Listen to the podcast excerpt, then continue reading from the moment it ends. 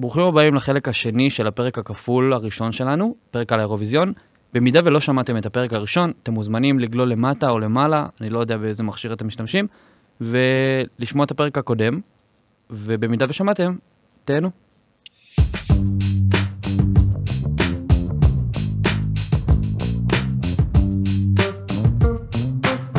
מבחינת אה, רוסיה ואוקראינה, מבחינת קצת אקטואליה, מה שקורה עכשיו, כן, יש איזה משהו שם? הנושא של רוסיה ואוקראינה אה, הפך להיות אה, עכשיו בכותרות, אבל הסכסוך שם קיים כבר הרבה שנים. אה, אנחנו יודעים אותו. זאת אומרת, הסכסוך ביניהם קיים הרבה שנים והוא זלג לתחרות. מתי בערך זה נכנס כבר לשטח של האירוויזיון? אוקיי, ב-2007 היה לנו את אה, נציגת אה, אוקראינה ורקה סדושקה, שהיא הייתה, אה, אתם מכירים בטח את השיר שלה, Dancing Lasha Tumbai. נשמיע לכם אתם תכירו אותו. אוקיי. אה, זה בעצם אה, דמות דראג, ובשיר שלה, Dancing Lasha Tumbai, בעצם התיאוריה אומרת ש Lasha Tumbai זה Russia goodbye. זה בעצם איזשהו... אה, כן, מחאה. משחק מילים כזה. כן, משחק מילים, משחק של צלילים, משחק, משחק פונטי כזה. הוא מכחיש את זה, הכחיש את זה הזמר, אבל זה הפך להיות המנון מאוד פרו-אוקראיני ונגד רוסיה, כן. אצל הרבה מאוד מהחובבים. אה, יש לנו אה, עוד מקרה, אה, בגלל החוקים האנטי-להט"בים שחוקקו ברוסיה. אה, בעצם הרבה מהזמרים של רוסיה זכו לבוז מ-2014 כבר. החוקים הרי התקבלו שם ב-2013 ומ-2014, אז אה, הרבה מהזמרים זכו לבוז מהקהל, שהוא מורכב, רוב החובבים להט"בים. ממש שומעים את זה בשידור כאילו? כן, כן, ומ-2015 בעצם הכניסו אנטי-בואינג טכנולוגי, שהמטרה שלה לזהות אה, מתי הקהל עושה בוז, ובעצם להסוות את זה במחיאות כפיים. אשכרה. סימן שהבוז היה כאילו חתיכת בוז. משמעותי. כן. כן, וחלק מזה זה גם הפלישה הרוסית ל- ל- לקרים ב-2014. זאת אומרת, נכון. שני הדברים האלה קרו ב- בין 2013 ל-2014, גם החוקים ה- אה, נגד להט"ב וגם הפלישה לקרים. אבל הפלישה לא זכתה לתגובות שהיא זכה להם היום. היה סנקציות מאוד חלשות על רוסיה, הכל נמשך כרגיל. אה, אבל באירוויזיון לא כל כך, כי ב-2016 מגיעה הזמרת ג'מאלה, זוכה בקדם האוקראיני, ושר השיר שנקרא אה, 1944. אה, והשיר נכתב על אה, הגירוש של, הרוס, של הטטרים, הטטרים הקרימאים מחצי האי קרים על ידי סטלין, בעקבות מה שהם הואשמו שיתוף פעולה עם הנאצים, ג'מאלה עצמה היא נכדה, סבתא שלה גורשה משם כן. לארמניה. שיר קינה, שיר כאילו שמדבר באופן מאוד ברור על, אה, על הפלישה ועל הזה, והיא זוכה לכותרות בהרבה מדינות במערב אירופה. בזכות הכותרות האלה כנראה היא גם זוכה לניקוד מהרבה מדינות מערב, ובסוף זוכה באמת בנקודות לא רבות מעל המקום השני. בעוד רוסיה זוכה בהצבעת הקהל, היא זוכה בהצבעה כוללת. וואלה. כן, והתחרות של שנה הבאה עוברת לאוקראינה. ב-2017 קייב אה, מארחת התחרות, והרוסים שהם מומחים בפרובוקציות, בוחרים בזמרת יוליה סמוילובה, סליחה, אני לא טוב בשמות. אה, כולנו. שהיא זמרת אה, נכה עם ניוון שרירים, שזו בחירה מאוד אסטרטגית, כי זה לא זמרת שיעשו לה בוז, אבל זו גם בחירה מאוד אסטרטגית, כי לפי החוק האוקראיני, היא לא יכולה להיכנס לאדמת המדינה. מה זאת אומרת? אה, החוק האוקראיני שנקבע אחרי הפלישה לקרים אומר שהרי המסחר והיחסים בין המדינות נמשכו נכון. והם טסו רוסים אה, בגאול אוקראינה, אוקראינה, רוסיה, הם, הם נמשכו, הם לא ראו, גם לא רואים בעצמם עמים, עמים נפרדים. נכון. חלקם. אה, כן, נכון, אבל עדיין שיתוף הפעולה היה שם. ואוקראינה הייתה מדינה חדשה והיא לא יכלה יותר מדי, היא ידעה שהיא לא יכולה להגן על עצמה מפני רוסיה. אה, בש, בשנים האלה הצבא שלה עדיין היה מאוד, אה, מאוד קטן ומאוד חלש. אה, אז הם חוקקו חוקים שמדינות חלשות, כשמאוימות על ידי מדינות גדולות, מחוקקת שהם לא הכי דמוקרטיים, אבל קשה לשפוט אותם. אוקיי. והחוק הזה אומר שבעצם אסור לאזרחי אוקראינה להיכנס לחצי האי קרים דרך רוסיה. הדרך היחידה שלהם להיכ- שמורשים להיכנס זה דרך אוקראינה. דרך. היבשתית. אה, יבשתית. לא, כאילו יבשתית, ברגל כן, או באוטו, אוקיי. מה שלא יהיה, אתה לא יכול להיכנס בטיסה מרוסיה. אוקיי. עכשיו, החוק הזה גם אומר שאזרחים שהם לא אזרחי אוקראינה, אה, לא יורשו להיכנס למדינה, אם הם היו נכנסו לחצי האי קרים מ-2014 דרך רוסיה. יש להם חותמת בדרכון, הבנתי. שדרך דרך המעבר הגבול הרוסי לזה, הם לא, הם לא יכולים אז הרוסים להיכנס. שלחו אותה לשם בידיעה שהאוקראינים לא ייתנו בידיעה לה שהם לא להיכנס. ייתנו לה להיכנס. ואז ו- כמובן זה יוצר מאוד בלאגן, בחורה נכה מסכנה שלא נותנים לה להיכנס. היא כמובן הייתה כלי שהרוסים שיחקו בו. בוא'נה, הם טובים. כן. אה, כן, זה, אז עשו, זה הטרלה. זה סוג של הטרלה. מה קרה בסוף? ניסו לגשר, האיגוד השידור האירופי מול רוסיה, ניסו לגשר, ניסו לתת לה אישור חריג, לא, לא הסכימו. הציעו לרוסיה שהיא תופיע ברוסיה באולפן והם ישדרו את זה כאילו היא מופיעה בזה, הציעו הולוגרמות, הציעו אלף ואחד דברים. כל צד היה מאוד מאוד קשיח בעמדה שלו, ובסוף אה, רוסיה נאלצה לפרוש מהתחרות כי הם לא הסכימו להחליף זמרת. וואלה. כן, עכשיו, ומאז שוב הקשיחו, הקשיחו את החו- את החוקים, כל מדינה היום חייבת כאילו להרשות כניסה של כל ה- זה, ואם שלא, אם לא, אז המדינה מארחת אה, היא נענשת. בבעיה, אבל, אבל זה מה שקורה, התחרות הזאת כל כך מורכבת, כל כך הרבה פוליטיקות, שכל פעם מתווסף איזשהו חוק, עוד חוק ועוד חוק ועוד חוק, שככה מקשיח את הזה, וכדי לעשות לאיגוד השידור חיים יותר קלים, כי זה באמת מבצע לוגיסטי מאוד מאוד קשה. אה, בוא נדבר קצת על ישראל. אוקיי, אז ישראל הייתה צריכה בעצם, אה, נכונות לה- להצטרף לתחרות של 72. אילנית, אה, כחלק מהקריירה שלה, הייתה בגרמניה להקלטות, אם אני לא טועה. וזה היה באמת, גרמניה הייתה המקום להקליט בו ולהוציא בו שירים מהחברות מוזיקה הכי גדולות אה, בשנות ה-60 וה-70. והיא נתקלת שם, ב, אה, סליחה, מציעים לה להתמודד בקדם הגרמני.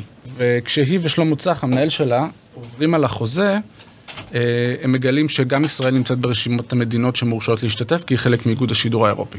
אז הם ישר, הם אומרים תודה לגרמנים, וישר פונים לרשות השידור, ומבקשים אה, שישראל תצטרף ושהם יהיו הראשונים. שאילנית תהיה הראשונה. זאת אומרת שהיא הביאה את הרעיון לרשות השידור. כן.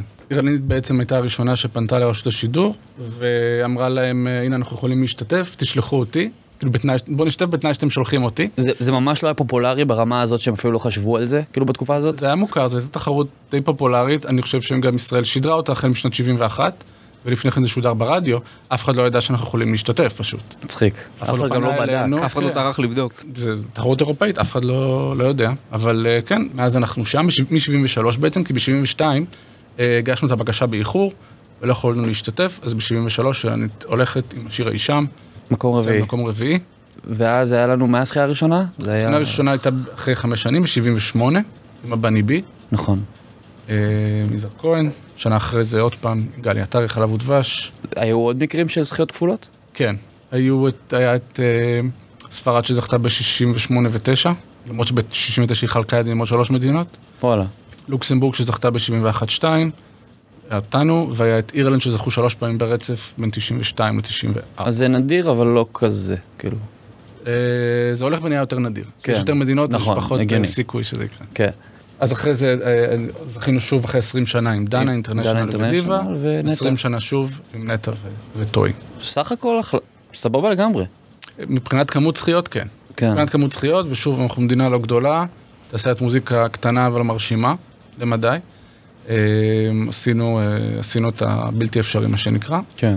אה, ויש לנו במה להיות גאים בהחלט, אבל אנחנו צריכים לדעת לקבל החלטות יותר חכמות, אבל זה, זה, לא, לא, זה לא הנושא כרגע. ומבחינת פוליטיקה, אה, מרגישים את זה בהצבעות נגד ישראל? או בכללי, גם בתוך אירופה? יש כאילו הרבה ביקורת בישראל שזה הכל מאוד פוליטי, כאילו אני מבין שנדב שואל אם זה גם באירופה מרגישים את זה. קודם כל פוליטיקה יש בכל מקום. נכון. אנחנו רואים שסקנדינביות מצביעות אחת לשנייה, ובזמנו טורקיה ואזרבייג'אן, יוון וקפריסין, נותנים אחד לשני ניקוד, אה, גם אנחנו מקבלים ניקוד מאיזשהן מדינות- מדינות קבועות פחות או יותר. יש פוליטיקה. אתם שואלים אם זה פגע בנו? כן. אפשר לנחש. זאת אומרת, אני יכול לנחש שנגיד ב-83, כשעופרה חזה שר חי ואת חי והפסידה בשש נקודות, אנחנו לא קיבלנו אה, ניקוד משתי מדינות, מטורקיה ומקפריסין. וזה היה התקופה שהתחילה מלחמת לבנון, זה היה כמעט נכון. שנה למלחמת לבנון. קפריסין, אה, טורקיה הייתה אה, אה, נגד ישראל בגלל מדינות ערב שהיא תמכה בהם, וקפריסין ספגה המון המון פליטים לבנונים בגלל המלחמה. מהמדינה בגלל המלחמה. כן. אז אפשר לנחש שלא קיבלנו ניקוד, ואם היינו מקבלים היינו יכולים לנצח באותה שנה, ולא קיבלנו בגלל זה, אבל זה ניחוש. כן. כאילו, קשה מאוד לדעת. אנחנו כן רואים למשל, שהיום אה, השופטים מדרגים את כל ה-25 השירים בגמר. אתה רואה ממש כל שופט איך הוא דירג. אתה יכול לראות שכל פעם שאנחנו בגמר, אה, ארמניה, השופטים הארמנים מדרגים את אזרבייג'אן האחרונה ואת ישראל אחת לפני האחרונה. קטע. קבוע. מי השופטים דרך אגב? פעם זה היה אחרת, פעם זה היו אה, אה, אנשים, חלק מהמדינות לוקחים אנשים אה, מה, מהיישוב, וחלק היו לוקחים אנשים מהמקצוע. כיום זה חייב להיות אנשים בתחום המוזיקה, תקשורת, אומנות, חמישה אנשים. אסור שיש שתי שופטים, זאת אומרת, אסור ששופט יהיה פעמיים ברצף, ו... והוא חייב להיות, זאת אומרת, שיהיה לו קשר לעולם התרבות או תקשורת.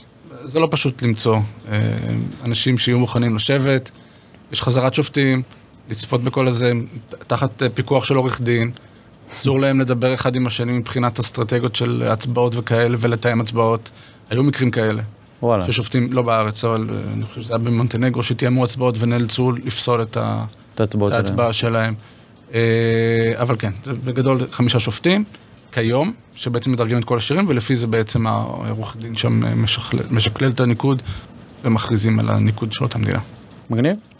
נזרקה המילה להט"ב באחד השיחות פה, ובעצם השאלה, למה זה כל כך מזוהה עם הקהילה הגאה? תראה, בשורה אחת אני יכול להגיד לך, כי הקהילה אוהבת את התחרות, ואהבת התחרות כבר שנים ואימצה אותה אליה. גם כשהתחרות עוד הייתה בשפל, אה, בסוף שנות ה-80 ובשנות ה-90 התחרות הייתה בשפל של פופולריות, זה נחשב הדבר הכי לא מגניב לאהוב. אה, והקהילה התחברה לזה דווקא מאיזשהו, מהמקום הקווירי של זה, מהמקום הקמפי, מהמקום אה, של האנדרדוג. זה, יש, יש לזה את הגלם, ויש לזה את המוגזמות, ויש לזה את ה... אה, את השואו. את השואו, ויש בזה גם גיחוך מסוים, וזה הפך להיות ממש כאילו איזשהו האב של בעיקר גברים הומואים. זאת אומרת, יש ספציפית גם עוד- גברים? תראה, לא עשיתי ניתוח סטטיסטי, אבל, כן. אבל כי התחרות מזוהה עם, עם, עם הקהילה, ואני יודע להגיד שבעיקר הגברים הומואים הם אלה אה, מה, אה, מרכיבים את, החו, את החובבים. כן. אבל לא רק. אצלנו בקבוצה יש הכל מהכל, ויש גם סטרייטים ויש נשים סטרייטיות, וכאילו... כן. אבל הם פחות.